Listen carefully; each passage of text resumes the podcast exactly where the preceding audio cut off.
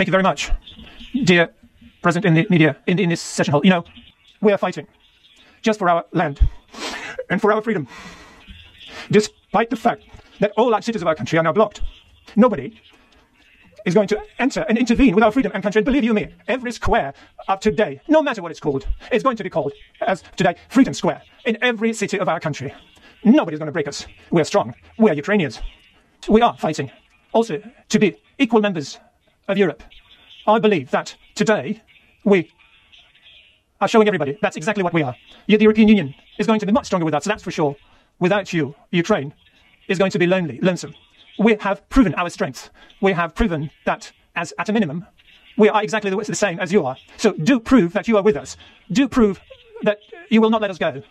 Do prove that you indeed are Europeans. And then life will win over death, and light will win over darkness. Glory be to Ukraine.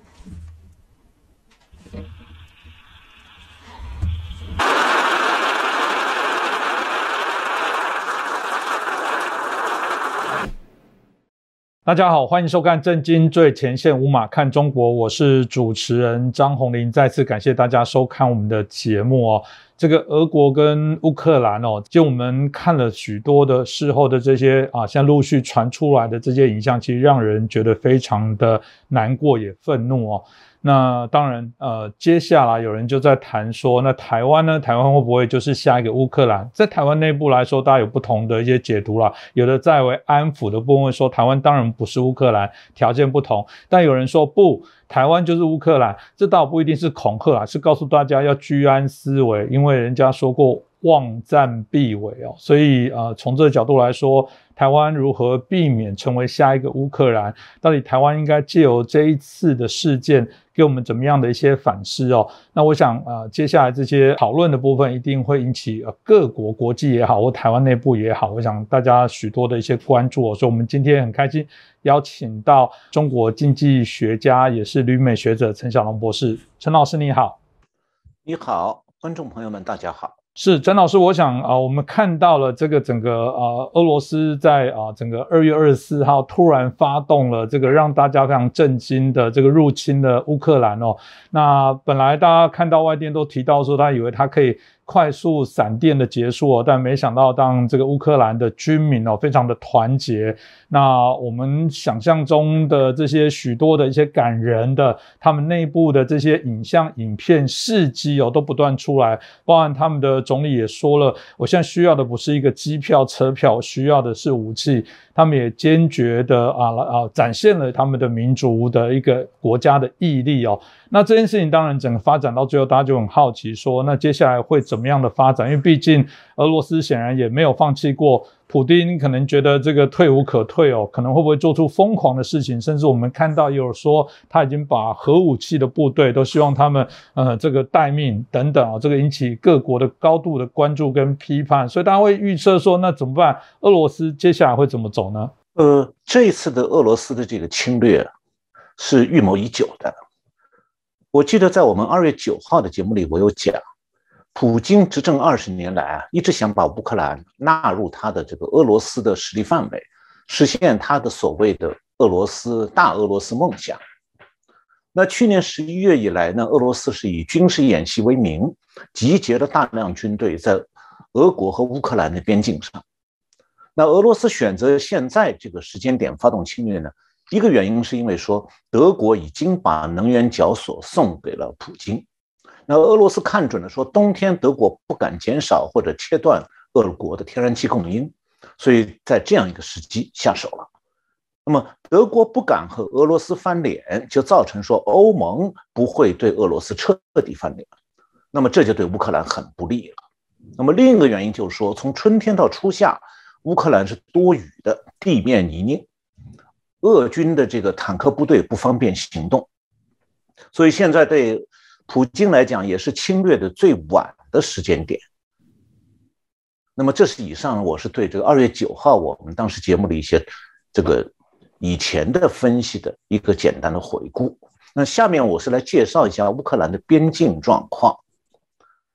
那乌克兰基本上是一个内陆国家，它是位于俄罗斯的西南方，东北和东方是和俄罗斯接壤，北面是白俄罗斯。西面是波兰和斯洛伐克，西南是匈牙利、罗马尼亚和前苏联的摩尔多瓦，南面是黑海，那里有乌克兰主要的港口奥德萨，那也是西方国家援助乌克兰的可能通道。那从国防来看的话呢，乌克兰的西南和西面是安全的。那俄罗斯对乌克兰的威胁来自北面、东北和东面，还有就是南方。那如果用一个长方形来简单表示的话呢，乌克兰的威威胁国防威胁就是来自长方形的上方、右方和下方。那俄罗斯在发动这次侵略之前啊，已经策动了乌克兰的亲俄罗斯的民兵武装，控制了顿巴斯地区。这个顿巴斯地区呢，是乌克兰东部。Donetsk 盆地的一个简称，它面积大概是六万平方公里，比台湾啊将近大一倍。那么这里呢，就是乌克兰的最大的煤炭基地，也是重工业中心之一。顿巴斯地区包括乌克兰东部的 Donetsk 和 Lugansk 两个州。那么当地的居民是俄罗斯族占四成。那么，二零一四年的时候，乌克兰东南部还有黑海北部的那个克里米亚，已经在普京的策动下宣布从乌克兰独立并加入俄罗斯。那么，俄罗斯军队已经进驻克里米亚。那么，与此同时，乌克兰的顿巴斯地区的亲俄国的和反俄国的势力呢，一直在爆发武装冲突。那亲俄势力最近也宣布说，他要成立这个顿涅斯克和卢甘斯克两个独立的共和国。所以啊，这一次乌克兰的这。这个在俄国的这个侵略战争之前啊，它的东部领土已经失守了，就是我讲的这个长方形的右边和右下方已经被俄罗斯控制。那么去年底以来，俄国在那里大量驻军，摆出了军事进攻的态势。那么俄乌克兰的主要兵力也是部署在东线和俄罗斯军队对峙。但是呢，俄罗斯是以军事演习为名，在这个长方形的上方，也就是俄国的西南边界和白俄罗斯境内部署了大量军队。那白俄罗斯和普京是一伙的，他们为白俄罗斯是为俄罗斯军队提供了驻军和从北向南对乌克兰出击的方便。那虽然美国是通过军事卫星啊，不断给乌克兰提供最新的俄罗斯军队部署的情报，但是乌克兰。已经没有多余的军力来防守北部边界，因此呢，乌克兰在面向白俄罗斯的方向，它只有象征性的军队。好像乌克兰军方的判断是说，普京还是会在东线顿巴斯地区发起进攻。那么，在白俄罗斯的俄国俄国军队呢，这个乌克兰军方一开始没有以为他们会通过白俄罗斯和乌克兰的边界进入乌克兰。那现在看来，乌克兰军方对普京的主攻。方向和辅助攻击方向判断错了，也就是说，他对普京的侵略乌克兰的战略判断错了。然后，好像台湾有媒体也是这样判断错了，以为说普京的攻击重点还是在乌克兰的东部。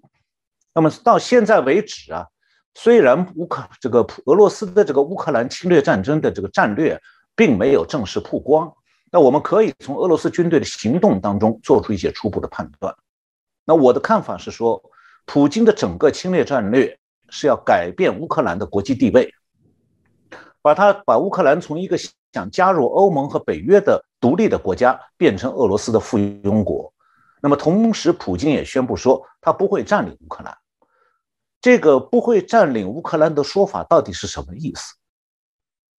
他应该是想说啊，俄罗斯不准备用大打的办法出动大量军队去占领乌克兰全境。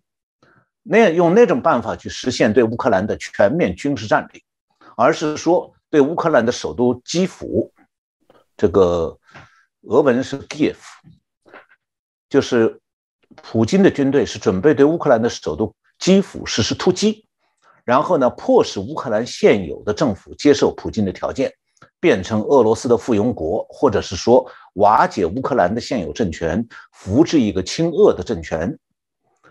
那乌克兰的首都呢？它是基辅啊，是靠近它的北部边界的，离俄罗斯的西南边界很近。那俄国的坦克部队如果越过西南边界，四十八小时就可以到达基辅。而乌克兰在基辅外围的驻军是很少的。那实际上现在看来，俄罗斯这个侵略行动啊，是以乌克兰东部地区为辅助的进攻方向，用来吸引乌克兰军队的主力，而它的主要的突击力量是部署在基辅的北方。然后他实行用空降和坦克部队同时突击。那战术上呢，他是先以飞弹摧毁乌克兰的防空基地和雷达系统，然后便于俄罗斯的空军的直升机部队占领基辅的机场。然后用飞机运来大批的地面部队，同时在地面上用坦克部队呢进行快速突击，争取尽快打通进入基辅的地面道路，方便他陆路上的后勤补给和军队的重型装备的输送。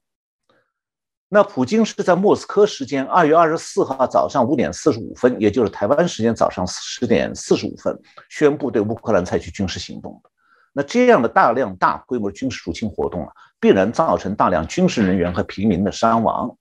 但是普京根本就不管伤亡和尊，还有这个，也不管要尊重他国领土安全的国际规则。那这种做法和希特勒一九三九年。突然攻击波兰是如出一辙的，所以我想谢谢我们啊老师哦所说明的部分。当然，接下来的部分大家会很担心几个事件哦。那第一个部分就是说，那各国对这件事情是会姑息养奸，还是各国啊，尤其欧洲哦，直接我们讲欧盟啊、北约相关这些国家的部分的态度是如何？有人也担心说，这样子接下来有人拖，这可能会持久战哦，会不会引发啊所谓的欧洲的大战哦？啊，另外一个。观察的重点就是中国。中国在这件事情上面，大家过去看到好像跟俄罗斯当然好像是一个兄弟之邦，真的吗？在这件事情上面，中国有没有面临一些很为难的选择的状况呢？呃，我想先讲一下为什么俄罗斯的侵略能够得逞。这和欧盟啊对俄国的态度有极大的关系。因为这场侵略战争的实质啊，就是俄国对欧盟还有北约的挑战。那俄国是在公然的威胁试图加入欧盟的乌克兰，要剥夺乌克兰的主权选择。那么这种军事入侵的产生的威胁呢，也同样针对一九九七年以后新加入欧盟和北约的前苏联阵营的十四个新成员国。那么这些新成员国当中呢，捷克、匈牙利、斯洛伐克、波兰、爱沙尼亚、立陶宛、拉脱维亚和罗马尼亚。是因为和俄罗斯、乌克兰还有白俄罗斯接壤，所以都面临间接的威胁。因为今天是乌克兰，明天这些国家可能面临同样的命运。那实际上，我在二月九号的节目里讲过，普京对乌克兰提出的威胁条件，同时也包含对这十四个北约新成员国的威胁。这个威胁就是说，除了北约不许接纳乌克兰之外，北约的。军事力量力量啊，必须退回到美苏冷战结束时候的一九九一年以前的防线。也就是说，北约必须放弃对现在已经加入欧盟的东欧国家的安全承诺。那如果欧盟不能够有力的制止俄罗斯的侵略行动呢？那么欧盟内部就会发生动摇，因为那些个临近乌克兰、拜俄罗斯还有俄罗斯的欧盟成员国都会担心说，俄罗斯会像苏联那样。一步一步的扩大势力范围，那么这些国家也就可能成为今后的目标。所以，俄罗斯对乌克兰的公然侵略啊，是俄欧洲自从二战结束以来最大的国际关系危机。因为我们要知道，甚至在美苏冷战的四十年里头啊，苏联都没有在欧洲侵略过任何国家。那虽然现在乌克兰还不是欧盟成员国。但是乌克兰是欧盟走向衰落甚至瓦解的第一块骨牌，因为乌克兰一旦被纳入俄罗斯的势力范围，俄罗斯就会继续如法炮制，制造各种借口去威胁其他临近俄罗斯、白俄罗斯和乌克兰的国家。那一旦普京从乌克兰的侵略中尝到了甜头，他就会食髓知味，那可能进一步铤而走险。谁也不能担保说他就不会这样做。因为普京已经明白表明了他未来的意图，就是要在地缘政治上采取切香肠策略。这个英文里有个词叫做 “salami slicing tactics”。这种切香肠战略呢，它是一点一点的去蚕食欧盟成员国，把这些国家变成他的势力范围。那么，欧盟能不能够避免这种走向长期持续的和俄罗斯冲突的危险道路？战略上的考量应该是说要采取最大程度的、最有力的反制，来阻止俄罗斯的欧洲扩张战略这种企图的实现，特别是要避免乌克兰这第一块骨牌倒下来。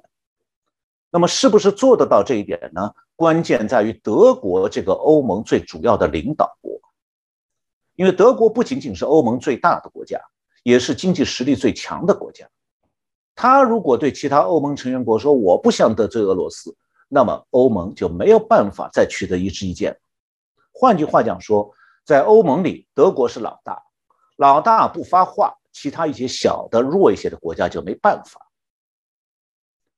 然而呢，就像我在二月九号的那个节目里讲过的，德国出于它整个社会左倾化的需要，迷信非核、绿色能源，然后对俄罗斯的红色霸权基因啊缺乏应有的认知，再加上乌托邦式那种和平主义盛行，所以把自己的能源供应完全寄托在俄国身上，已经变成了在能源方面俄国的依附国。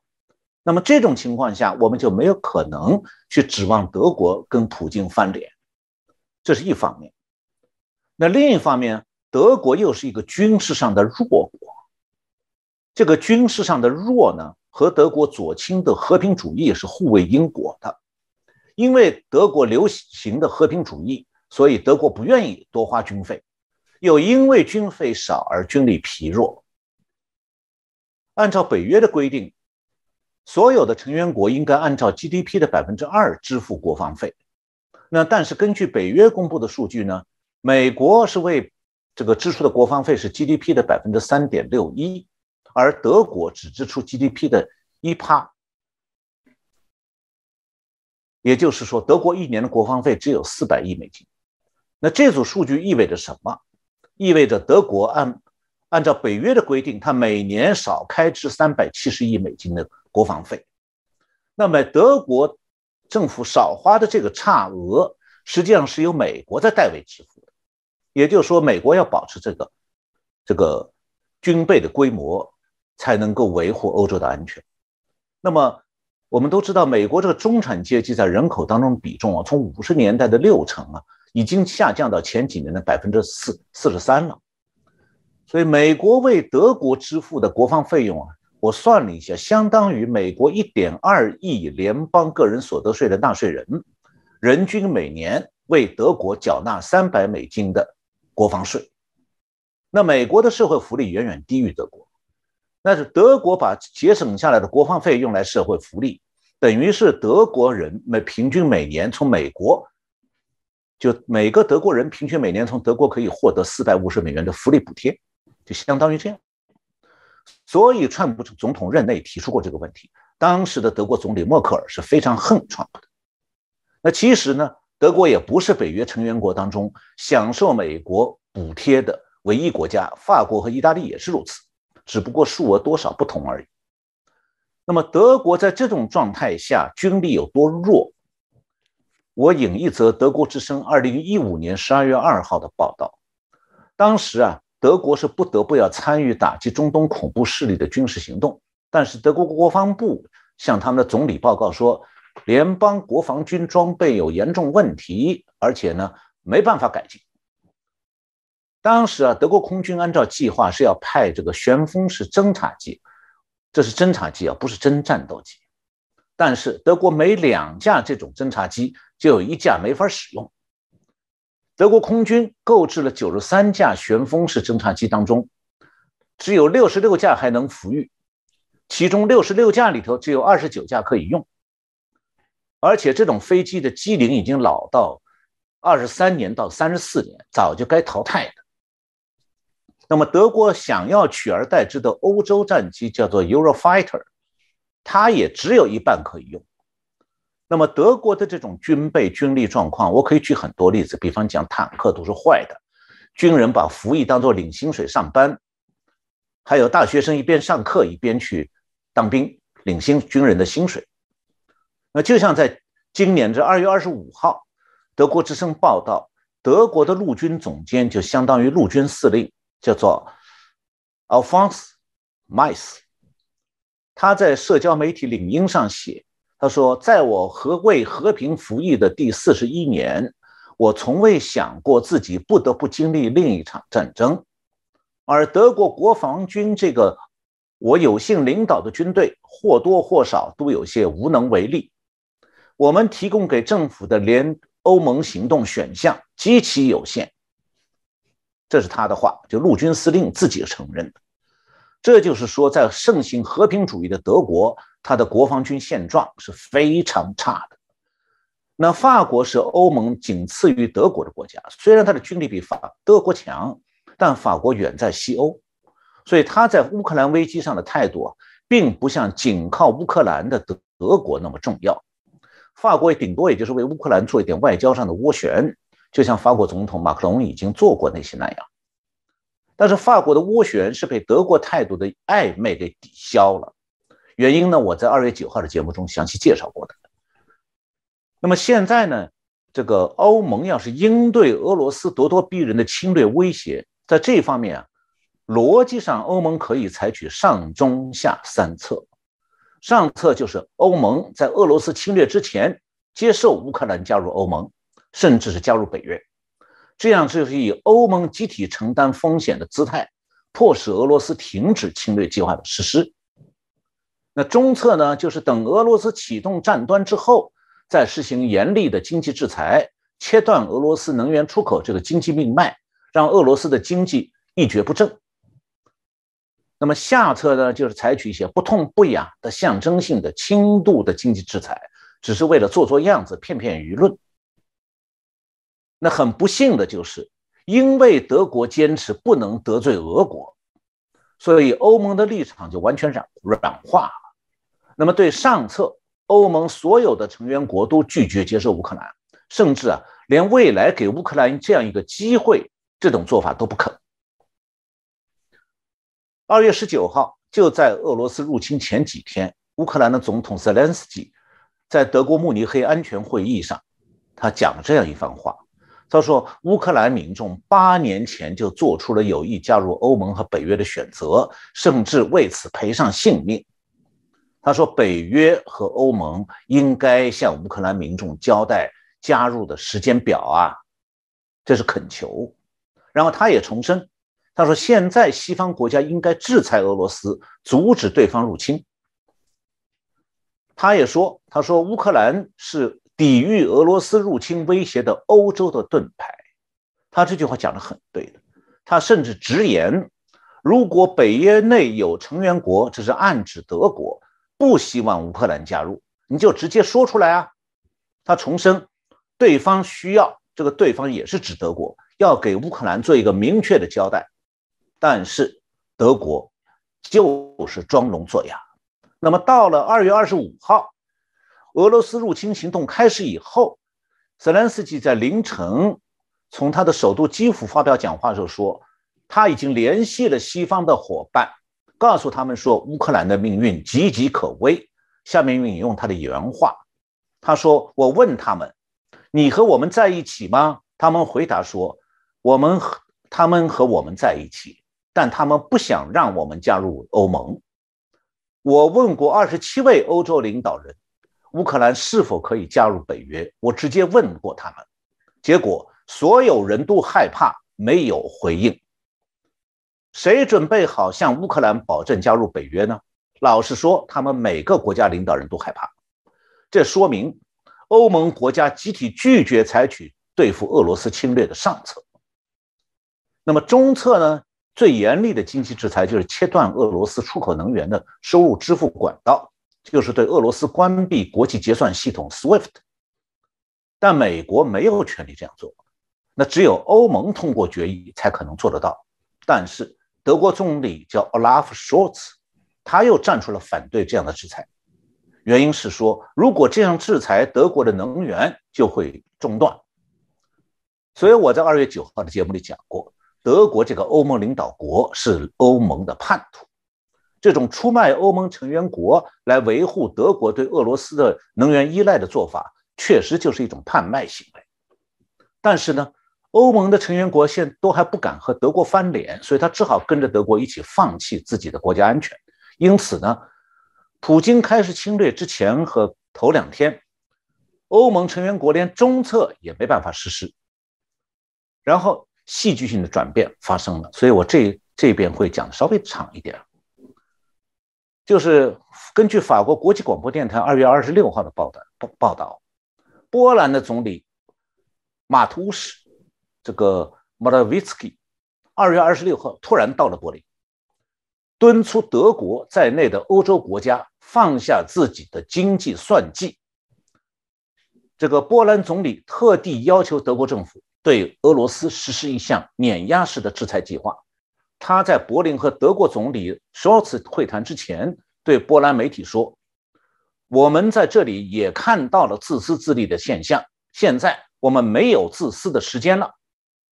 这就是我来找 Olaf Scholz 来晃动德国的良知，说服德国把俄罗斯踢出 SWIFT 这个国际银行间结算系统，以此来影响普京的决定。”当时啊，欧盟国家仍然还俄罗斯侵略已经开始了，欧盟国家仍然没有就是否要严厉制裁俄罗斯的措施达成共识。其中，欧盟成员国里头，德国、意大利、匈牙利、塞浦路斯这些国家仍然对把俄罗斯从 SWIFT 系统里踢出去持保留意见。但是呢，这个波兰总理这临门一脚起了很大的作用，因为他讲了，把俄罗斯的呃把德国的底裤给。拉掉，就是说你不就是自私自利吗？为了你的能源，让其他国家面临安全威胁，所以在波兰的压力下，德国不得不做出让步。那么到了二十六号的十三点二十分，BBC 的这个乌克兰危机其实报道提到说，匈牙利和意大利已经同意对俄罗斯关闭所有的系统了。然后呢，德国外交部长 Beck，呃，Beck 和经济部长 Habeck。在一份最新的联合声明里表态了，说他们现在就是二十六号下午十三点二十分，波兰总理访问完以后，立刻改变姿态，说我们现在支持有针对性和有效的限制俄罗斯作为 SWIFT 系统成员的权限。那么，德国是欧盟成员国当中最后一个表态同意实施限制 SWIFT 权限的国家。那所以现在呢，名义上欧盟已经一致同意对俄罗斯的经济制裁这个中策，但是啊，究竟德国同意的这个制裁范围在多大程度上能够打痛俄罗斯，我们还要观察。那到现在我们还没讲到美国。那虽然美国啊是北约国家的军事支柱，但它不是欧盟成员国啊，所以美国它不能够违背欧盟的集体意愿采取单独行动。何况拜登也不愿意采取军事行动。那么讲到中国呢？中国在俄罗斯和乌克兰的冲突当中啊，它是局外者，它影响不了局势，但它显然是站在普京一边的。呃，我仔细看了中共官媒关于这件事，这个乌克兰和俄罗斯的这个军事冲突的相关事件的说法，我就引用中共官媒的说法来说明中共现在的立场。中共官媒的说法是说。中国应该冷静观察，妥善处理好与当事各方的关系，避免惹祸上身。中国千万不要流露出对乌克兰危机沾沾自喜、隔岸观火的情绪。关于中国在乌克兰的经济利益，要趋利避害，早做准。就我想，陈老师刚刚也很清楚了分析各国对于这一次啊俄罗斯入侵乌克兰的一些态度哦。当我们随着新闻不断的报道，在我们录影的过程当中，我相信也不断的在做一些跟动跟更新哦。至少看起来，欧洲的这些国家现在是愿意提供哦，虽然没有直接介入战争，但的确有开始提供武器啦。包含提供一些战争相关需要的一些，不管是医疗救援或者是后勤的这些资源哦。其实有时候想一想，这个二次大战在一九四五年结束之后，到现在七十七年，许多可能现在欧洲在台面上的这些领导人物，当然也没想到他们在这辈子哦，在整个啊在负责治理国家过程当中，会遇到俄罗斯啊普丁这样的一些狂人，发动了啊这些战争哦。随着战事现在啊看起来拉长，乌克兰人民也展现出他们高昂。的这些士气哦。那我我不知道李老师您自己目前啊，我们到至少在录影所得到的这些相关的资讯来讲，嗯，会会俄罗斯最后会得逞吗？这整个后续的发展变化，您会怎么看呢？呃，到现在为止啊，这次乌克兰危机的军事形势一直不明朗，因为乌克兰的媒体是基本上失去功能了，它没有独立的报道。那么俄罗斯的媒体呢，当然也不能全信。那作为第三方的世界各国的主要媒体呢，除了 BBC，好像就没有什么记者在战场做现场报道。呃，据 BBC 在二月二十六号六点十八分的即时动态报道，有这么一一条消息，我特地向各位介绍，就是克里姆林宫，就是普京的顾问，俄罗斯国际事务委员会负责人叫安德烈·古杜诺夫。他对 BBC 接受采访时表示说，他是来自于俄罗斯外交部的。他说他在外交部的许多同事对所发生的事情同样感到惊讶、震惊和难过。让他提到一句要紧的话，说普京的原来的计划是两周内完成战事。那普京在头三天的入侵当中进展到底怎么样？我看到这个 BBC 二月二十六号的报道当中啊，提供了一幅地图，就是俄罗斯控制乌克兰现在多少领土？这幅地图当中呢，是用红色显示到二月二十五号晚上，俄罗斯军队在乌克兰境内的控制区。那么从这幅地图展示的情况来看呢，俄罗斯军队早些已经占领了黑海附近这个克里米亚。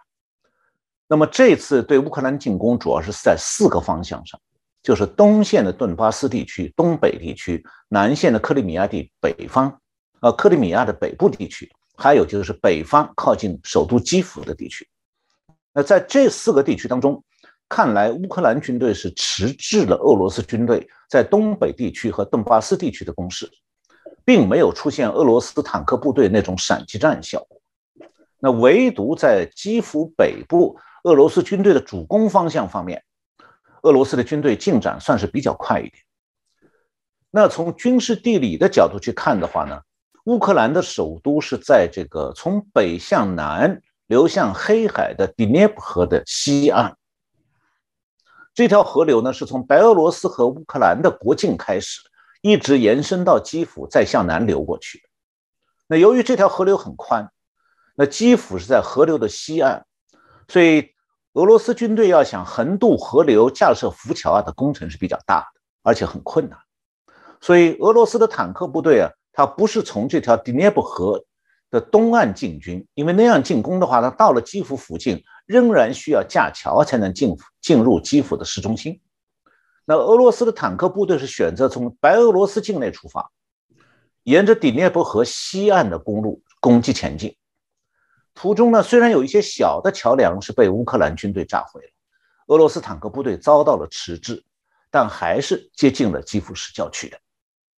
与此同时呢，俄罗斯军队是在主攻方向还采用了空降突击，就是先用飞弹破坏乌克兰机场的防空设施，然后派出大量直升机运载机载特种兵占领机场，然后再用运输机运送步兵和重装备去扩大它的占领区。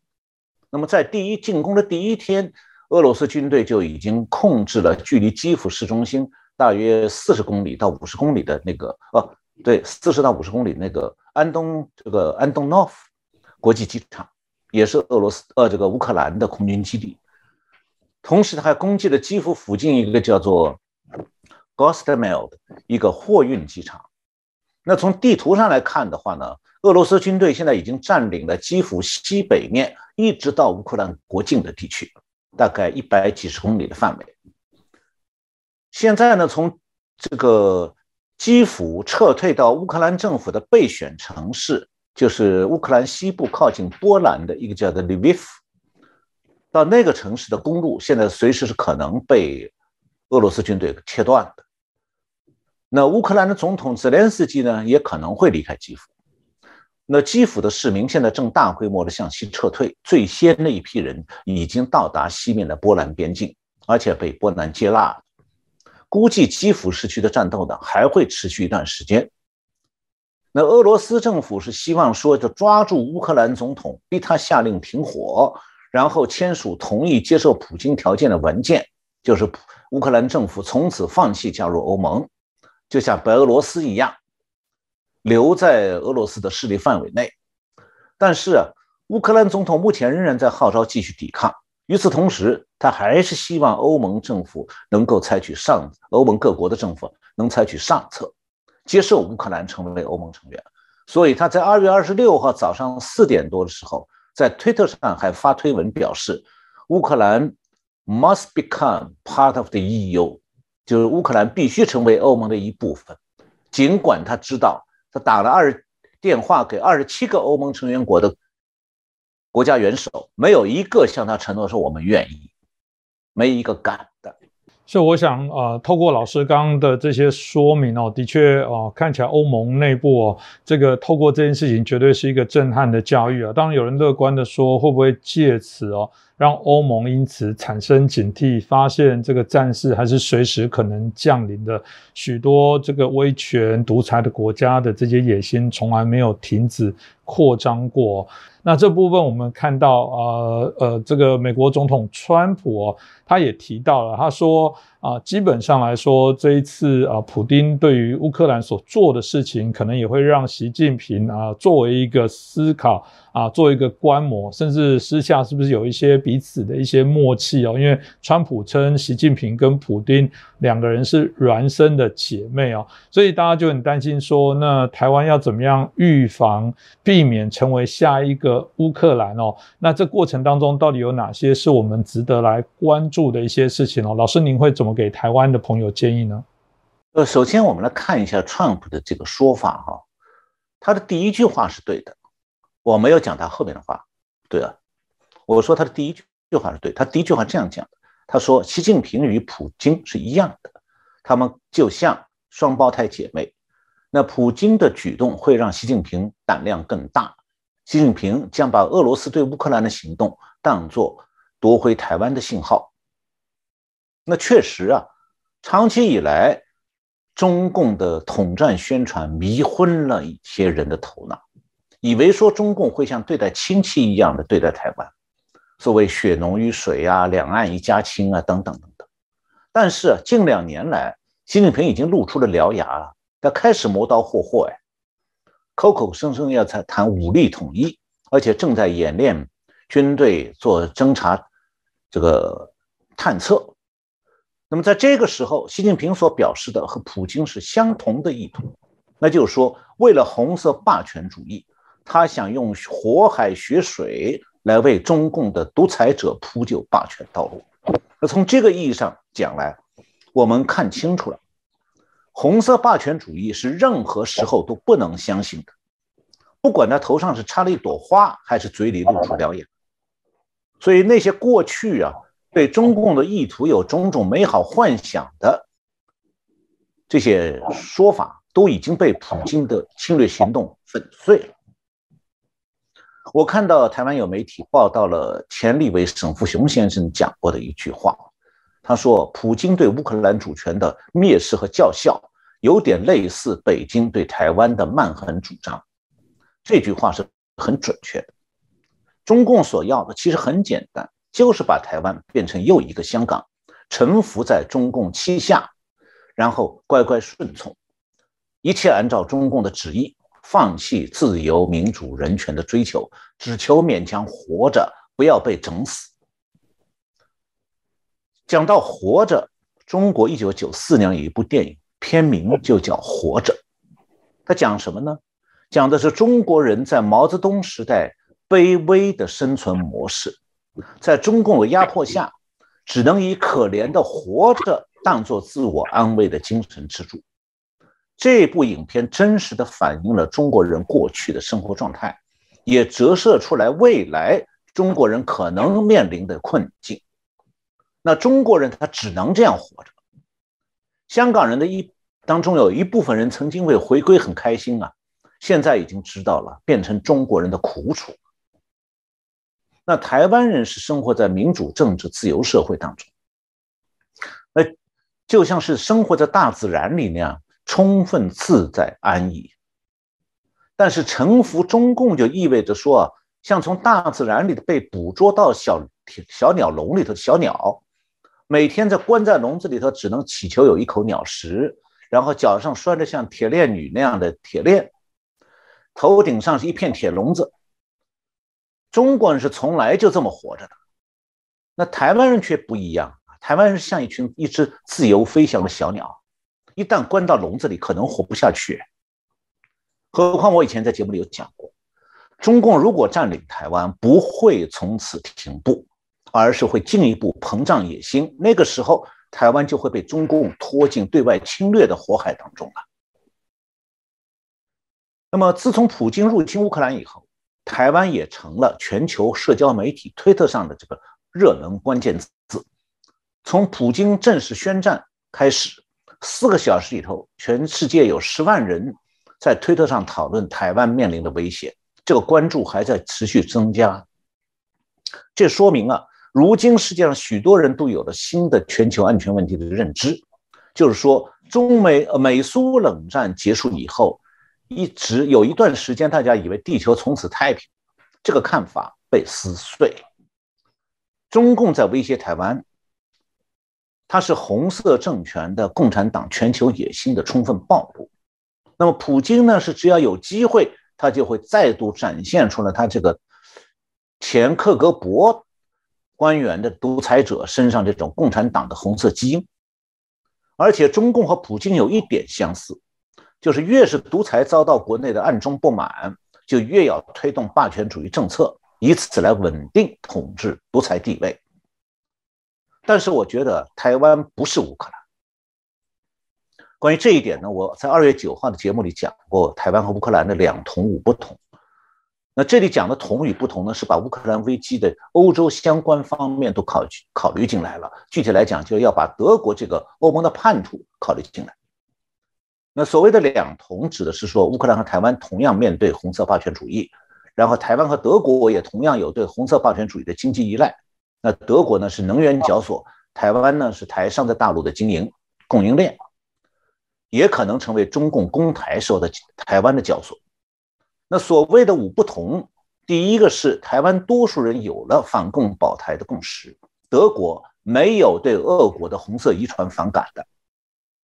第二，乌克兰危机当中出现了德国这个叛徒，但美国的印太地区盟友当中没有这样的叛徒，所以这个美国在印太地区盟友会很好的合作，一起在这个协防台湾方面努力。第三个是，美国对待乌克兰问题的和台海问题的权重是不同的。美国看重台海稳定的程度要更高于重视欧洲稳定的作用。第四个是军事上，美国面临的直接威胁不同，因为美军的基地就在中中共的威胁范围内。第五个是。俄国的军力和综合国力啊，没办法和美国军事对抗，而美国对中共的威军事威胁是既不敢也不能掉以轻心的。那么，关于怎么样把乌克兰和台湾拿来比较，我最近看到德国之声有一个报道，欧洲有一个外交关系委员会，他的一位专家叫做 Rafael Loss，他是这样接受采访时说的。他说：“我觉得很难把乌克兰和台湾的情况进行直接的比较。美国对台湾有着长期的承诺。我认为这种假设说美国没对乌克兰事件进行军事干预，就意味着他不会对台湾也进行军事干预。这种说法是想法是错误的。那当然了，长期的政治趋势可能至少会是说鼓励测试美国对。”这个就鼓励共产党啊，测试美国对台安全保障的可信度。他这话讲的很客观，就是他是国际安全方面的一个专家，这种看法呢比较冷静的。我的理解是说，乌克兰危机是欧洲问题，台湾问题是亚洲问题，背景是有相似之处，但差别之大，使得乌克兰是不能和台湾直接对比的。乌克兰的命运是取决于欧盟，台湾的命运和自己有关，也和美国的印太地区盟国，特别是日本和澳大利亚有关。所以，乌克兰和台湾啊，只是在表象上好像有一点关联，但是要深入分析就没有可比性。总之呢，我觉得说不能够用亚洲问题的思维去看乌克兰危机，同样也不能用欧洲问题的思维来理解台湾问题。台湾不是乌克兰，台湾就是台湾。同样的，现在要总结乌克兰危机的教训啊，时机还不到。我们以后要可以等到这个乌克兰问题初步呈现一个结局之后，再来探讨其中的得失和经验。那我有一个看法，就是乌克兰危机啊。它是这个欧洲人从此的疼痛，而欧洲人的疼痛很大程度上是他们自找的。他们只要不肯检讨长期的和平主义和乌托邦观念，这种疼痛疼痛呢就一定会伴随他们。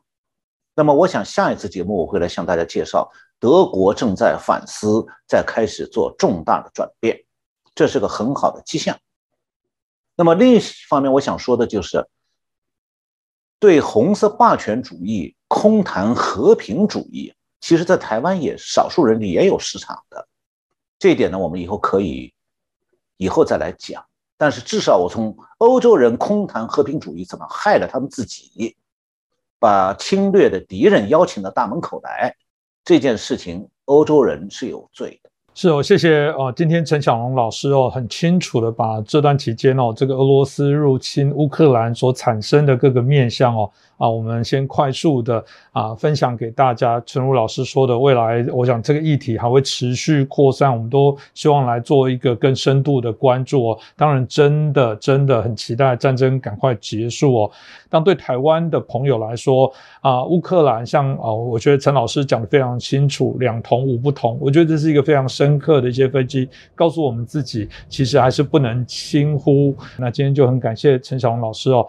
啊，带来精彩的这些分析哦。当然，我们还是感到非常的沉痛，还是希望战争赶快结束。哦再次谢谢陈老师，也感谢大家的收看。嗯，谢谢主持人，也谢谢我们的观众朋友们收看今天的节目。下一次，呃，我会再补充一些，呃，关于这个德国最近一百八十度大转变的相关的资讯。是，再麻烦老师。不会。